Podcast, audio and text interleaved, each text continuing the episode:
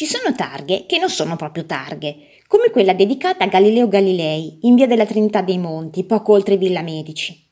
Una colonna di granito nascosta tra le fronde, sconfitta come la storia che non è riuscita a vendicare.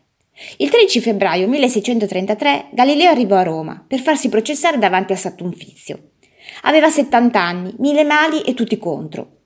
All'inizio ricevette trattamento benigno, un incaricato del Sant'Uffizio andò perfino a fargli coraggio.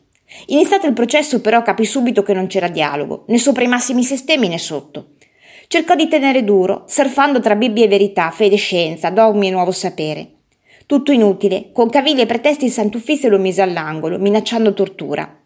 A Galileo non rimase che vestirsi di bianco, mettersi in ginocchio e gridare abiuro. Il Papa dirottò la condanna al carcere verso la più confortevole Villa Medici. Ma fu una pena lo stesso, resa un po' meno triste dalle lettere della figlia Virginia e degli amici più cari. Ai primi di luglio Galileo ottenne il permesso di lasciare l'urbe e di trascorrere il resto dei suoi giorni prima a Siena poi a Firenze. Ma se la bocca aveva biurato, non così il cuore, né la mente, che continuò a indagare quel mondo nuovo verso il quale tutta Europa si stava muovendo, Roma esclusa. Col senno di poi il comune cercò di riscattarsi con una lapide da porre sui muri di Villa Medici. La Francia, proprietaria del palazzo, si oppose per evitare incidenti col Vaticano.